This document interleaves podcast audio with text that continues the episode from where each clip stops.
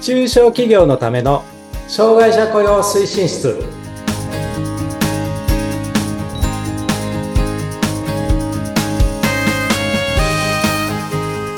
皆さんこんにちは障害者雇用推進室長の木下文彦ですそしてインタビュアーの村山彩乃です。本日もよろしくお願いいたします。よろしくお願いしますはい世の中はクリスマスそうですね。村山さんはどうですか、クリスマスってなんか思い出とか、あの、沖縄、沖縄でしたっけお住まい、沖縄です。はい。。沖縄のクリスマスについて、ち沖ょっと縄おの、話を。はい。はい、クリスマス。あー、でも、あのークリスマスのケーキとかチキン食べるじゃないですか、定番に。はいはい、食べますね。はい。で、いろんなまあお店はあるんですよ。専門店だったり。うんうんうたんだ、よくね、有名な、このふ、あの、ね、あるじゃないですか。ファーストフード店とかもね、チキンを売ってるところ。あの、アメリカの、あの、田舎の名前、田舎っつってそうそうそうです、そうです。なもうある、もう沖縄では人気なんですけど、うん木下さん、ジミーってご存知ですか え、もうもう一度お願いします。ジミーっていうお店の名ジ、ジ前。ミジジミー、ミジミーって言って、多分これ、はい沖縄にしかないのかな日本では。アメリカのお店なんですけど、おー沖縄にはね、ちょっとアメリカからのはいはいおはい店が沖縄にだけあるってのもあったりして、そこで、まあ、ジミーのケーキと、うんあとジミーのチキン。ほう。クリスマスでは定番です。本当あ、すごいな。ケーキもいろいろあって、チョコとか、その、はいはい。いちごとか。うん。ミント、ミントケーキもあって、ミント、おーちょっとミントクリームのケーキとか、あとは、バタークリームチョコケーキとか、もういろんな種類があるんですけど、もうとにかくジミーでクリスマスを過ごすっていうのが、私のクリスマスの。あー沖縄だね。はい。アメリカだね、アメリカ。すごいな。そう、なんか結構身近にね、あるのって面白いなって思いますね。ああ、なるほどね。やっぱ違うんですね。なんかね、そうなんですね。ジミーを知らないっていうことに私はびっくりしました。 いやいや、初めて聞きましたけど。あ、皆さん知ってるのかな私だけかなね、い皆さん、どうだろう、沖縄の人はもう当たり前にもうそこら辺にあるんで。あ、え、そんなにいっぱいありますあります、あります。ジミーのレストランとかもあります。あ、本当は、沖縄行くことがあればちょっと寄ってみたいと思います。はい、ぜひ、これは一つの観光地になりますよ。ああ、いいですね。いい、いいことを聞きました。ありがとうございます。というクリスマスを私は楽しみにしております。はい。はい。さあ、それでは本日のあ、そうですね。 はい。行きましょう。今日はね、えっと、職場実習で採用候補者を理解するっていうテーマでね、お話をいたします。はい。で、今まであの、えっと、ずーっと来て、採用面接で何聞きますかとかうん、あの、そういうことをお話をしてたんですけど、えっと、想定としてはね、まあ、想定として、してっていうかあれですけど、一次面接を終わって、次の面接が進む前にうん、実習に来てもらうっていうね、そういうシチュエーションを考えています。はい。で、あの、実習するタイミングっていうのはね、いろいろ企業さんによってあると思います。はい。えっと、私のいた会社では、最初に面接をして、これ一次面接。で、えっと、職場実習ということで来ていただいて、まあ、言い方を変えると実技試験みたいなね、そんなもんですね。うんうんうん。で、そこで良ければ、最終面接、二次面接で人事部長の面接をして、そこで人事部長 OK って言えば、内定を出すっていう流れだったんですけど、企業さんによっては、一番最初に面、あの、実習をしてうん、それで、えっと、いいなっていう人を面接しするとかね。で、それで、あの、内定出すっていう企業さんもあるので、はい。ここをどういう設計にするかっていうかね、どういうタイミングで、あの、やるかっていうのは、あの、それこそ、えっと、雇用戦略を立てるときにね、うん。各企業さんの実情に合わせて決めていただくのがいいかなっていうふうには思います。はい。ははい。で、あの、まあ、一般的に職場実習、障害者、障害を持っている方の職場実習って二通りの意味合いが実はあるんです。あはい。二通り。一一つはね、えっと、職場経験というか、就労経験、就労体験のための実習うですん。ね。で、もう一つは、こういう専攻の中に入っている専攻のための実習です。うーん。あの、単純にっていうか、純粋に就労経験がないとか、あとその障害な、特にね、うつの方とかで、障害が分かって、じゃあもう一回こう、まあ一旦退職した方が、復職、復職っていうか他の企業に勤めるときに、あの、実際どういう感じで対応できるかみたいなのは、最初の就労経験とうしてのん。実習でやることが多いんですけど、今はまあ採用のフレーズでずっとお話をしているので、まあこの選考のための実習ということのね、お話をします。えで、実際にこの実習はね、期間はもう企業によって様々です。うん。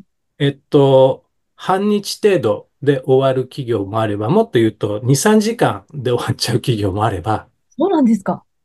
うん。ウィークデー5日間全部使って、それあこそ9時5時に近い形で実習する企業あさんもあー。ります。うーん。だからこれはあの、企業さんの考え方うとん。か評価の仕方っていうのかな、によると思います。うん。ただ、まあ、あの、実習するときには、まあ、いわゆるその業務をね、していただくんですけど、本当の、まあ、実際の業務に入っていただく会社もあれば、まあ実際の業務に近いとか、実際の業務なんだけど、データは実習用のデータ使ってるとかね。そういうあ企業があるんで、あ。はい。そこもね、えっと、各、あのー、会社さんの考え方とか、あと、まあ、その、ど、どこまでね、この実習に手間暇かけられるかって話ですよね。うん5日間やるって言ったら相当のね、マンパワー必要です。大企業でもね、5日間やるってかなりね、あの、マンパワー取られることなんうで、ん。特に、まあ、えっと、この番組でお話ししてるっていうか、聞いていただいてる方、中小企業の方は想定なんで、うんあの、そんなにね、き、気張ってやる必要ありませんよって言い方はちょっと語弊のある言い方ですけど、それはちゃんと企業体力に合わせて、あの、やった方がいいんですけど、ただ言えることは、必ずやってくださいって話。うんあー、この実習を。実習を。はい。あの、話してるだけじゃやっぱ見えないものがあるっていうか、実習をすると見えてくることがあるので、うーあん。の、数時間でもいいんで、実際に職場に呼んで業務を経験してもらうというか、それで、えっと、その方を見るっていうのがとても大切です。なるほど。はい。それで、えっと、実際にね、えっと、あと、採用にあたっては、あの、障害者トライアル雇用、雇用っていうね、そういう制度があるんですね。はい。あの厚労省でつ作ってる制度で、これで助成金が出たりするんですけどね。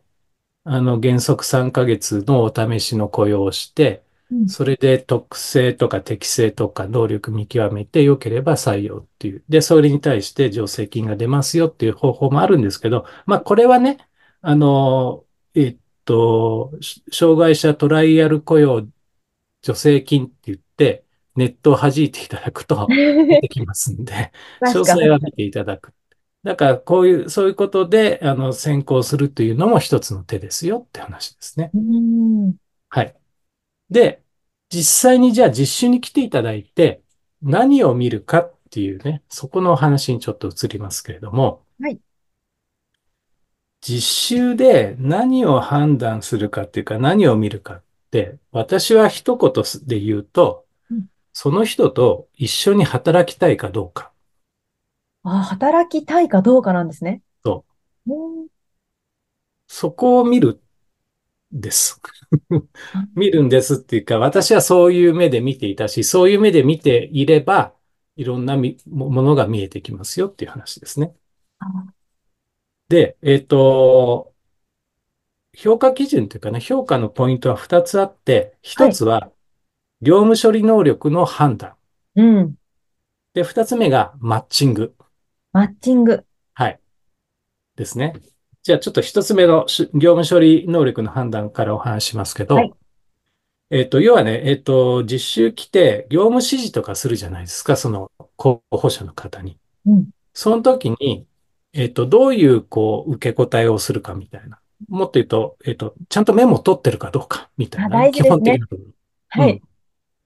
とか、あと、マニュアルがあったりして、まあ、簡単なマニュアルとか作ると思うんですけど、うんそれをどれだけ、こう、理解できているのかうーん。とか、あとね、空間認識能力がどうかっていうのを見てほしいんですけど、空間これ認特識。うに、んうん、空間認識能力ね。うん発達障害の人って脳の機能で、うやんはりあの、ちょっとね、特に封筒とか契約書にゴム板を押すときにうんうん曲がっちゃう人いるんですよ。ほ本人は曲げようと思ってなくても、やっぱちょっとそこら辺が曲がっちゃう人がいて、ああ、そういう特性があるのかないのかを見るんです。ただ、えっと、曲がったからダメっていう見方じゃなくて、あ、そういう特性があんのねっていうことを、あるのかないのかを確認するっていう意一味つので、気空づ間き。認識能力。う。うんん。で、あとはね、えっと、業務やってると当然ミスが発生します。はい。で、その時の対応。うんうんうん。あのー自分でミスに気づいたんだけど、黙ってるとかね。ああ、はい。 うーん。あの、あ、ミスしちゃいましたって言ってくるのかとか、報告するか。そう、とか、ミスしたねっつって、こう、こういうことを気をつけてやってねっていう話をしたときに、ちゃんとそこをまたメモしてるかとか、同じところまた同じ工程になったときに、前のことをちゃんと注意してるかどうか見るみたいなね。うんうんうんうそれん。とあとはまあ、そこを全部含めてコミュニケーション能力を見るんだけど、ここですごく大切なのは、白か黒かじゃなくて、はい。えっと、そういう二つの考え方じゃなくて、白かグレーか黒かみたいな、そういう程度の問題をね、ちょっと。だからグレーっつっても黒に近いグレーなのか白に近いグレーなのかっていう程度を見てくださいっていう話です。うんうんううん。っんうん。ていうことね。ここがあの一つのポイント。で、二つ目がマッチングではい。す。で、これは候補者の方の本人の雰囲気。とか、特性と職場の雰囲気とか、えっと、既存の社員さん、まあ、えっと、職場の障害を持ってない方もそうですし、あの、障害を持ってる方がいらっしゃれば、その障害を持ってる社員さんとの、が合う、合いそうか、合わなそうか、みたいな。そういうマッチング度合いを見てくださいね、っていうこと。うで、ーん。そうすると、あの、一番最初に言った、あ、この人一緒に働けんのかなとか、働きたいかなっていうのがイメージできるっていうのと、うん。ここで一つご注意いただきたいのは、はい。企業は候補者を見ていますけど、候補者も企業を見ていますよっていうことなんです。そうですよね。 あの、企業も、あの、判断、評価されてるんですよっていうこと。うんうんお互いにね。そう。で、特にまあ私はあの東京でやってたんであれですけど、東京って結構やっぱりあの競争が激しいというか、うん何社かにこう同時で出してたりするんで、うんうん。そうすると、自分が行きたい企業かそうじゃないかって候補者さんも見ているので、一方的に判断するなんていう感じじゃなくて、お互いに分かり合いましょうというようなうんことで、あの、実施をしていただくといいのかなというふうに思っておりますので、ぜひちょっとそこら辺をご注意いただいて、実習を必ず短時間でもいいからやってくださいっていうのが今日のお話でございます。はい。ね、実習で先ほどもおっしゃってたように見えてくるものがあるからこそ、はい。